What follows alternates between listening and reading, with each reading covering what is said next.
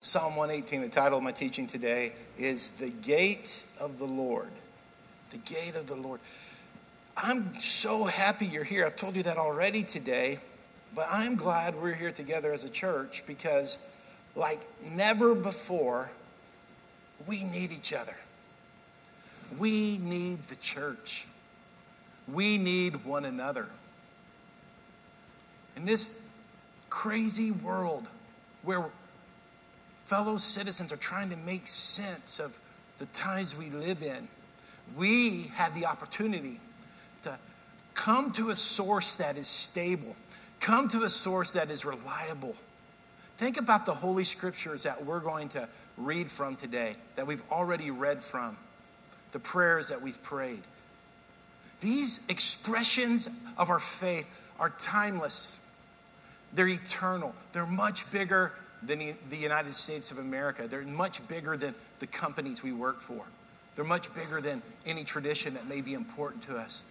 And I'm just so glad that you're here and we're here together because we can draw from the Word of God, draw from the principles of the Lord. And it just is a stability to our souls, it's a stability to our spirits. And so, as Pastor Deborah said, in connection with the women's retreat. And now I say connection to the service. Invest in yourself by, by being in God's house, by being trying out a 242 tonight, by getting under the waterfall of God's grace. You know, that's what we do through church participation and through our devotional life and through um, accessing Christian content. We, we get under the wisdom of God and the grace of God, and it changes everything. There's a couple of different groups of pastors that I get together with for different reasons. One that I got together with this week, um, we talked, and it was a smaller group of us, just four of us. And if you've ever been around pastors, what I'm about to tell you is going to blow your mind. We actually had a conversation that revolved around Jesus. Not church growth strategy, are, are not the type of church politics that happen who's doing what, what are they doing, what have you heard. It was such a rich time of focusing our conversation and attention as people who are leading congregations around Jesus. And it caused me to think about today's passage and how central Jesus needs to be to everything. One of the things I'm starting to appreciate more are the Psalms. And when we get our first Bibles, a lot of times, um, it's helpful to get a New Testament accompanied with the Psalms and Proverbs. And one of the reasons this is important is that the New Testament quotes the Psalms, which were a collection of songs, more than any other Old Testament quotations. And we forget sometimes that the Psalms are the songs that we read were sung and was integrated into the lives of the disciples and in the life of Jesus. And I want you to think about this. Jesus quoted the Psalms often. And on a daily basis, Jesus Christ of Nazareth was working with the Psalms and singing the Psalms, and, and he was working the Psalms out of his life. And so when we begin to look at the Psalms and we begin to look at those words, we are looking at the very words that Jesus meditated on. Now, I'm still letting this sink into me a little bit. But this is a powerful principle that we can actually pray with Jesus because we're praying the same words that Jesus prayed. So on this Palm Sunday, we look now at Psalm 118 words that Jesus prayed, words that Jesus knew. Psalm 118, verse 19. Are you there in your Bible? Are you there on your iPhone? Pastor Lee, who puts together our YouVersion, told me to tell you that it's not under live events anymore. It's under, what is it, Lee? It's under events. So if you can't find it, go to events on YouVersion. Psalm 118, verse 19 says this Open the gates of righteousness for me.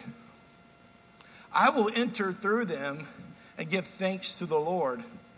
This is the gate of the Lord. The righteous will enter through it. I will give thanks to you because you have answered me and have become my salvation. Now, gates are really important in the ancient world. And there's significant gates all around the city of Jerusalem. Uh, now, the city of Jerusalem has expanded, but there's still the remnants of some of those gates.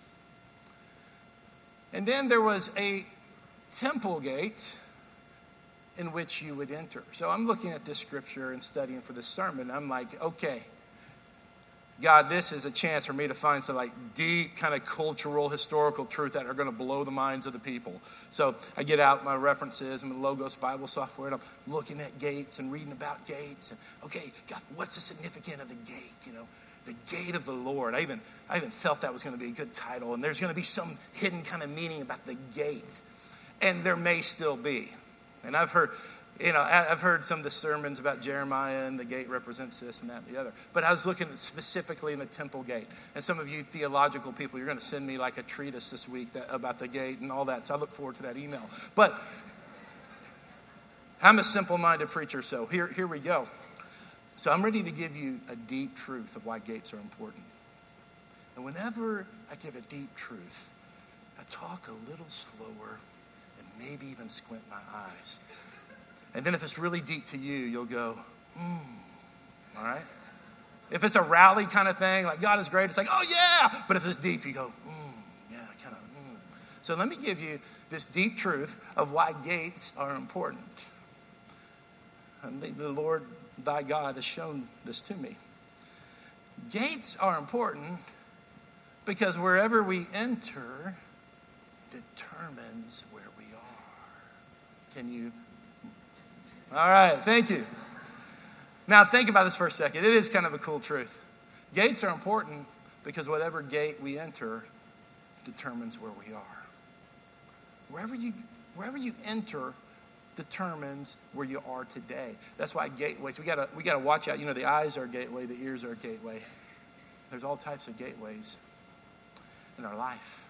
But here's what the people of God sung. People of God sung in Psalms 119 Open the gates of righteousness for me. Open this place that I can enter. Verse 20, this is the gate of the Lord. The righteous will enter through it. Can I just let you know that there's a specific entry point for you? There's a specific entry point for the righteous. And we say this is the place that we enter when we want righteousness.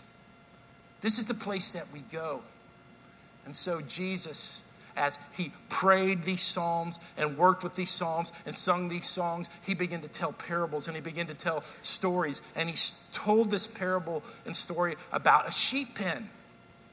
And it was something that uh, the people could really relate to because this sheep pen was uh, the place, the, way that they worked in an agrarian society, there were sheep pens all over the place. And uh, you can imagine that there was a fence and there was a main gate. And, and Jesus said, I want you to I want you to guard this gate. Because the thief and the robber, he, he's going to come in another way. Listen, guard the gate. And then this is what Jesus said in John, John chapter 10, verse 7. So Jesus said again, I assure you, I am the door of the sheep. All who came before me are thieves and robbers, but the sheep didn't listen to them. I am the door, and if anyone enters by me, he will be saved and will come in and go out and find pasture. Here's my first point today start with Jesus. I want you to write it down. I give three points almost every Sunday to organize our thoughts. Nowhere in the Bible says a preacher has to give three points, but it just helps, doesn't it? It helps to kind of organize where we're going helps you to know what pace the sermon's at. If I'm running behind, I'm running ahead. Not necessarily. Start with Jesus. And like never before, this sounds simplistic, but it's not applied. We need a Jesus centric faith. And you might say, Well, I know that, Aaron. I've known that since the day I was saved. We may know that, but we don't live it. A Jesus centric faith, I want you to to, to, to look at this in your mind, I want you to imagine Jesus as the center of our faith. And here on the outside, there's this large circle around the center. And what, pro- what our problem is, is we get caught up in the large circle that surrounds the center. We may, we may agree that Jesus is supposed to be the center, but we're on the peripheral. So, so we, we get in all types of debates and argument sometimes, and even we create denominations and we change churches around stuff that's out on the edge instead of that which is in the middle, which is Jesus. And a Jesus centric faith keeps us focused on the gospel message. Instead, we're kind of focused on out here the, all the different debates conservative versus liberal, interpretive versus literal, even the um, Arminian versus Calvin. And like this, these become big issues to people. And then we have a lot of when questions. And these when questions occupy our time. Out here on the peripheral, when do people get sanctified? when do people get baptized in the Holy Spirit? When does Jesus come back again? When, when, when? And we're all preoccupied with all these questions. And I'm not suggesting that we shouldn't look into those and, and interpret the scripture properly, and they are connected to Jesus. But when we become overly focused on that which is on the peripheral and we lose the God who's the center, we're debating on when Jesus is coming back again, and then we're not acting like Jesus in our anger at the people we disagree with. We're, we're debating over sanctification, and you know we're cussing people out because uh, we, we, we don't think that uh, they, they have the right timeline of sanctification.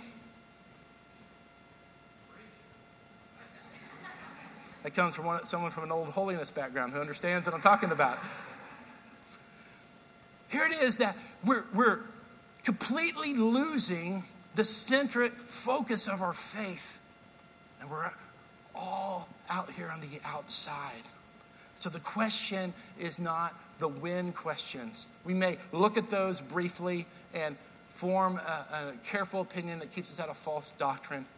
But it's not when is this and when is that. The question is who? Who is this Jesus?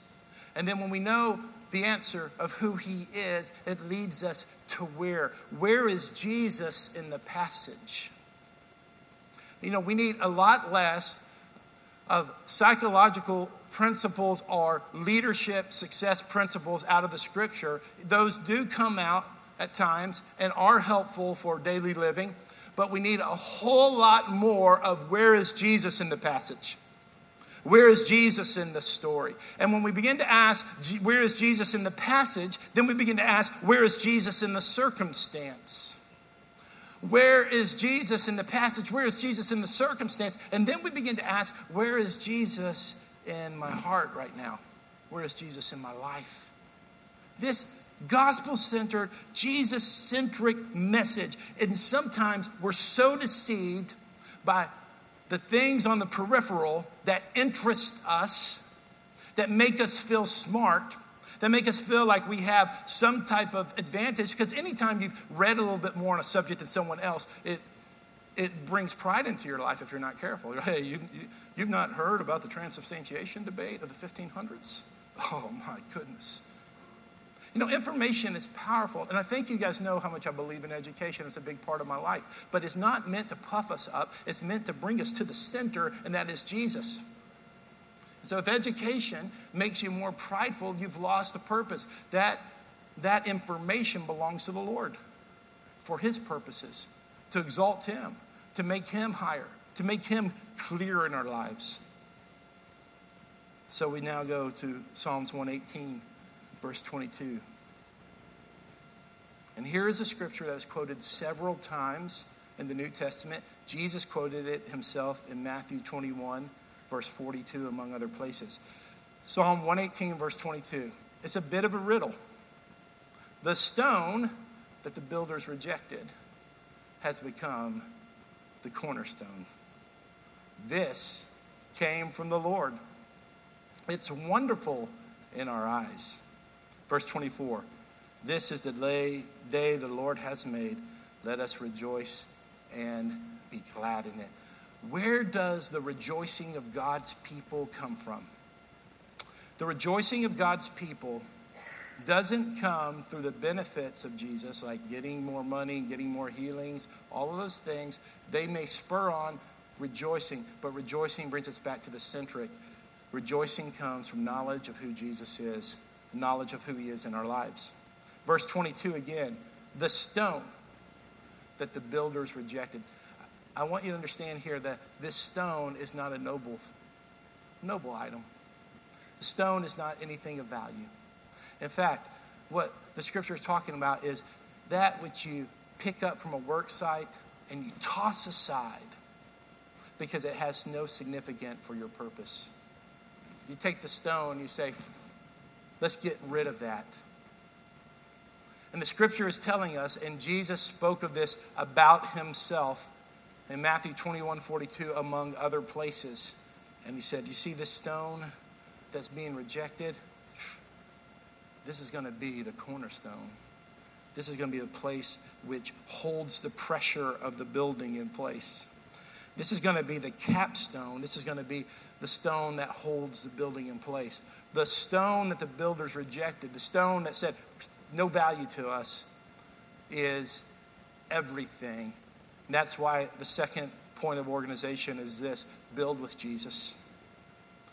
And we must realize that the same Jesus that some of the people we love the most reject, the same Jesus that some of the people we enjoy being with the most turn their backs on.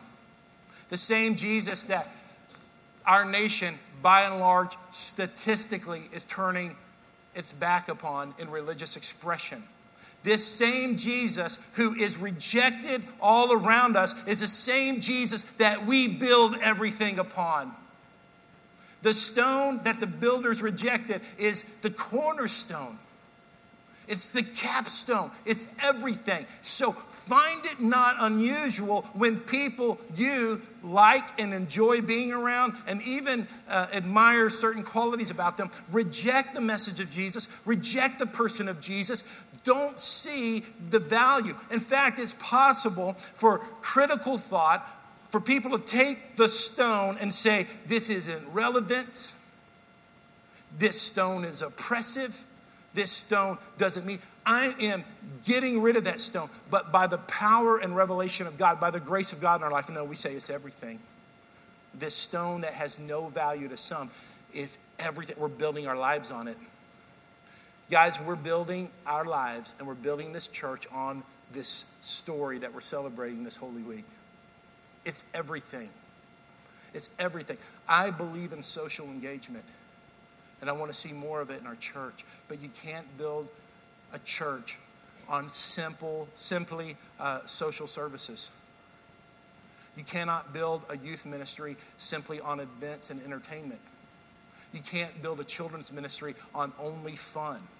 While we may have touches of those here and there to attract more kids, if Jesus is not the center of it, if Jesus is not the cornerstone of it, if the preaching of God's word and the proclamation of the gospel and the careful examination of the scriptures is not the cornerstone of who we are, we're not building anything that will last. When the storms come, everything we're building will collapse. That's why we're Jesus centric focus. And that's why we offer communion every week because even if the sermon's no good, and even if the music's off, at the end, you have the opportunity to take the bread and drink the cup and say, My life is built on this man, this God, this Jesus. He's everything. No longer, listen, the way that persecution is going to come to this world we live in, and the way that God is separating the lukewarm Christians from those who are are, truly following him. And there is now a greater distinction between that which is righteous and evil. No longer can people attend church for the personality of the preacher or for the style of the music or for the convenience of the location. Those things will continue to fade away and become less and less relevant as people are going for the Word of God and the power of God applied to that. It's what we need. It's why I started the sermon saying we need each other. We need this. I need this. I need you guys here. Listen, if it was just me and my four, uh, the five of us, and we were just having church, uh, you know, God would honor that and God would be there. But man, we need, we need you guys. I need your love. I need your encouragement. God has been sending great encouragement to me through this congregation from unlikely sources. Some of you have encouraged me for years. God has been bringing some of you to encourage me in fresh ways and new ways. And I'm going to tell you something, I needed that in the last couple of weeks. I needed that so much. I need you guys. You guys, we need each other. Because Satan is, he is loose to deceive us, deceive the nations, deceive us all. We, we need the house of God. We need the principles of God. That's why every contribution you make, and I'm not just talking about monetary contributions, but even your participation, even your attendance to the house of God is a pushback against darkness. It's a, it's a light in a dark place. It's just something that's saying, come on, we're going to make a difference in our little corner of the earth. We're going to make a difference through our participation and through our love because we're not going to let Satan just come and take everything dear to us and everything special to us. So it is. We build with Jesus. Sometimes right in the middle, right in the middle of a circumstance, we don't recognize what's among us. And that's very much how it was with Jesus. This reminds me of, of when I visited a 242 group. It was last semester, not too long ago. Beth and I were kind of rotating through the groups um, when we're welcome at the groups. I'm just joking. Everyone's been welcoming to us. We're kind of rotating through, saying hi to some people. I went to this one group, I saw a man, a man who was there, and he, he, seemed content, but no one was talking to him. So I went over and talked to him. I'd never met him before. So we get in dialogue, and I find out about him. And he says, Well, I've actually never been on a Sunday morning. I'm here with a friend, but I'm coming next week.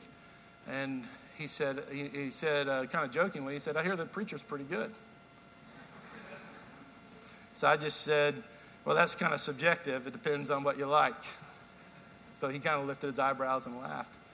Um, and then uh, as the meeting went on, about 20 minutes later, someone called me Pastor Aaron. He said, Pastor Aaron, what? And he put it together. He didn't know I was a pastor. and so we had a good laugh about that. And ended up this guy was in town acting for one of Greg Wilson's plays, and he's back out of state now. Um, sometimes, right in the middle, we, we, we interact with people, we don't, we don't understand who they are.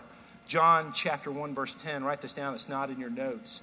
John chapter 1, verse 10. It's not on the screen either. It says this He was in the world, and the world created through him, yet the world did not recognize him. Think about this. He was in the world, and the world was created through him, yet the world did not recognize him. Wouldn't it be tragic for you to be at the church at Indian Lake and sit through service after service but never recognize Jesus? Wouldn't it be tragic for you to be at First Baptist of whatever city you choose in the South and never recognize Jesus?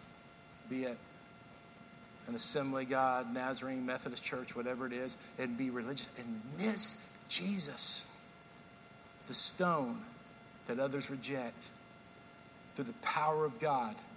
It's a cornerstone, it's everything. Here's the last part of this passage we're going to focus on today, verse 25. Lord, save us. Lord, please grant us success. Blessed is he who comes in the name of the Lord. From the house of the Lord, we bless you. This scripture was speaking about the coming of the Messiah. In this very dark history, the Jewish people had up to this point and have continued until even present day when they, when they are on the brink of war at all times. They say, Come, save us. Save us, Lord. Enter the gate. Enter the gate of righteousness. Enter the gate of righteousness to save us. Please, Jesus. The third point of organization today is call on Jesus. Call on Jesus. Psalm 118 Lord, save us. Lord, please grant us success. He who comes in the name of the Lord is blessed. He who is sent by God is blessed. He who is sent in the name of Jesus is blessed. And I want you to turn to John chapter 12. John chapter 12, verse 12. We insert ourselves in the middle of the gospel story. In commemorating today, this Palm Sunday, we commemorate what we now read about. John chapter 12, verse 12. The next day, when the large crowd that had come to the festival heard that Jesus was coming to Jerusalem, they took palm branches and they went out to meet him. And they kept shouting, Hosanna! He who comes in the name of the Lord is the blessed one, the King of Israel. Do you see those quotation marks there? Blessed is he who comes in the name of the Lord, the King of Israel. This was referring back to Psalm 118. And even like us, you know, this is, we don't always quote the scripture exact, right? Many times when the New Testament quotes the Psalm, it's not the exact wording. It's more important. They didn't Google Psalm 118 and cut and paste and then passed it out and read it. This was in their heart. The people had sung Psalm 118, and Jesus had sung this about the gate of righteousness, and then he entered into the city gates of Jerusalem. And the people said, Hosanna, which means save now. Save right now. We, we, don't just want to sing about it. We don't want to just wish it into the future. They're saying, Jesus, this is now time. Save now. Come, Jesus, right now. And then, blessed is he who comes in the name of the Lord. That's a more traditional translation here in the Holman. It says, He who comes in the name of the Lord is blessed, the King of Israel. And I just say, you know, Hosanna is a word that I don't think we need to just use one time a year. I think it's good that we celebrate Palm Sunday, but just like we celebrate Easter every Sunday and every day of the year, I, I believe we need to say Hosanna more often. Save now. Save now, God. Hosanna in the hospital rooms. Hosanna in the businesses that we serve and lead. Hosanna in our families. Hosanna in our schools. Hosanna in our broken structures. Hosanna. Lord, save us. And what are we asking the Lord to save us from? It's not save us from some kind of competition with another country. Save us from ourselves. Save us from our weaknesses. Save us from our hypocrisy. Save us from our anger. Save us from our addictions. Save us from our brokenness. Save us from our fickleness. Save us from our hero worship. Hosanna, save us from our pride. Save us right now from our prejudice. Save us right now from our violence. Save us right now from our evil speech, our evil thoughts, and our evil hearts. Hosanna. And I say, in our Jesus centric worship, in Jesus centric lives, and hopefully our Jesus centric church, we say, Hosanna right now. Right now, Jesus. We're not just talking about something that happened 2,000 years ago. We're talking about something we need in this service. Save us, Lord. Save us right now. Would you join me in prayer?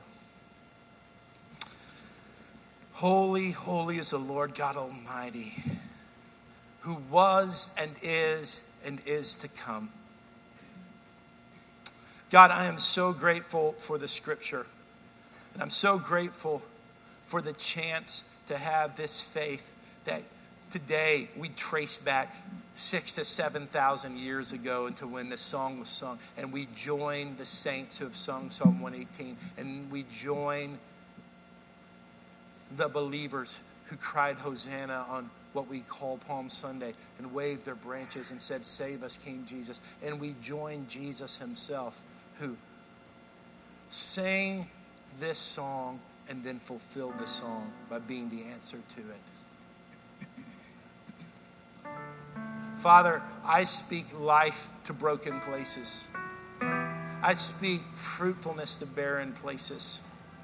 The Lord wants those places that have been dried up and that have been like death to be fruitful again. And fruitfulness doesn't come from human effort. Fruitfulness comes through prayer. Fruitfulness comes through connection to the Father. God, we thank you that we can look to you, our great and powerful God. Let's stand in a heart of prayer.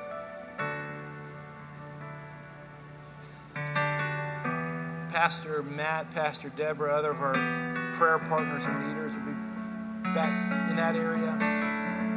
I'll be here in this front area. We just want to be located at a convenient place for you. God's using this sermon to deal with something in your life and you want a prayer partner. Can I just tell you, these are men and women just like you. We're not any different, but we love you. We want to agree to prayer. Let's spend some time crying out, Lord, save us. If you're visiting with us today, communion will be open and you don't have to take it, but you're welcome to. We ask that everyone who takes it examines their heart, centers on Jesus, repents of sins. You can, and as we sing, you can come and get the bread and cup and then take it together or take it by yourself and you'll have to just kind of watch each other. There's there's a, a, large amount of us here today, and so we, we just kind of go in waves. We have plenty of time before we typically dismiss to do that. So even if you want to prepare your heart, some of you are ready to ready to come to the Lord's table now. Some of you want to wait a couple of minutes as the line is diminishing to examine your hearts. Some of you, for very legitimate reasons, will choose not to take communion today, and, and please know that's okay. Uh, you could be totally right with God, but uh, not take communion today, and that's fine too. But we focus on you, oh Jesus. God, I pray as we go into this time of ministry, those who need prayer uh, would go to a prayer partner and would receive what they need. I pray, Lord, those who need a more focus on Jesus would do that. I pray that we all would repent of our sins and turn from you. Before we open communion, I just want to just make sure there's no one in here that uh, is fearful of their salvation because you know this is once you, you're saved, you're saved because of Jesus. So if you're fearful and you're like, I don't know if I'm right with God from this day forward, you don't have to question that. You don't have to question that. So if that's you, just say, I need to get, I need to make sure I'm a Christian today. I need to make sure I'm right with God. If you're in the far left section, your left, not my left, your left, raise your hand right now. If you say, I need to become a Christian today, I need to be right with God, raise your hand really high. Anyone in that far left section? Anyone that middle section say, I need to become a Christian today. Not a nominal Christian, not for the sake of the census, for the sake of my heart. I need to become a Christian today. Raise your hand in the middle section. Thank you, sir. Anyone else that middle section needs to raise your hand right now. Anyone else in the middle section? that far right section, say, I need to become a Christian today. I need to make sure that, that I've received salvation through Christ, that I've acknowledged His grace. Raise your hand right now. Anyone in that far right section? For the one who raised his hand, I'll be praying for you and I'll be talking to you soon because I know you and know who you are. And the rest of us, let's enjoy the presence of the Lord. Let's call upon salvation. Let's call upon this Hosanna and the greatness.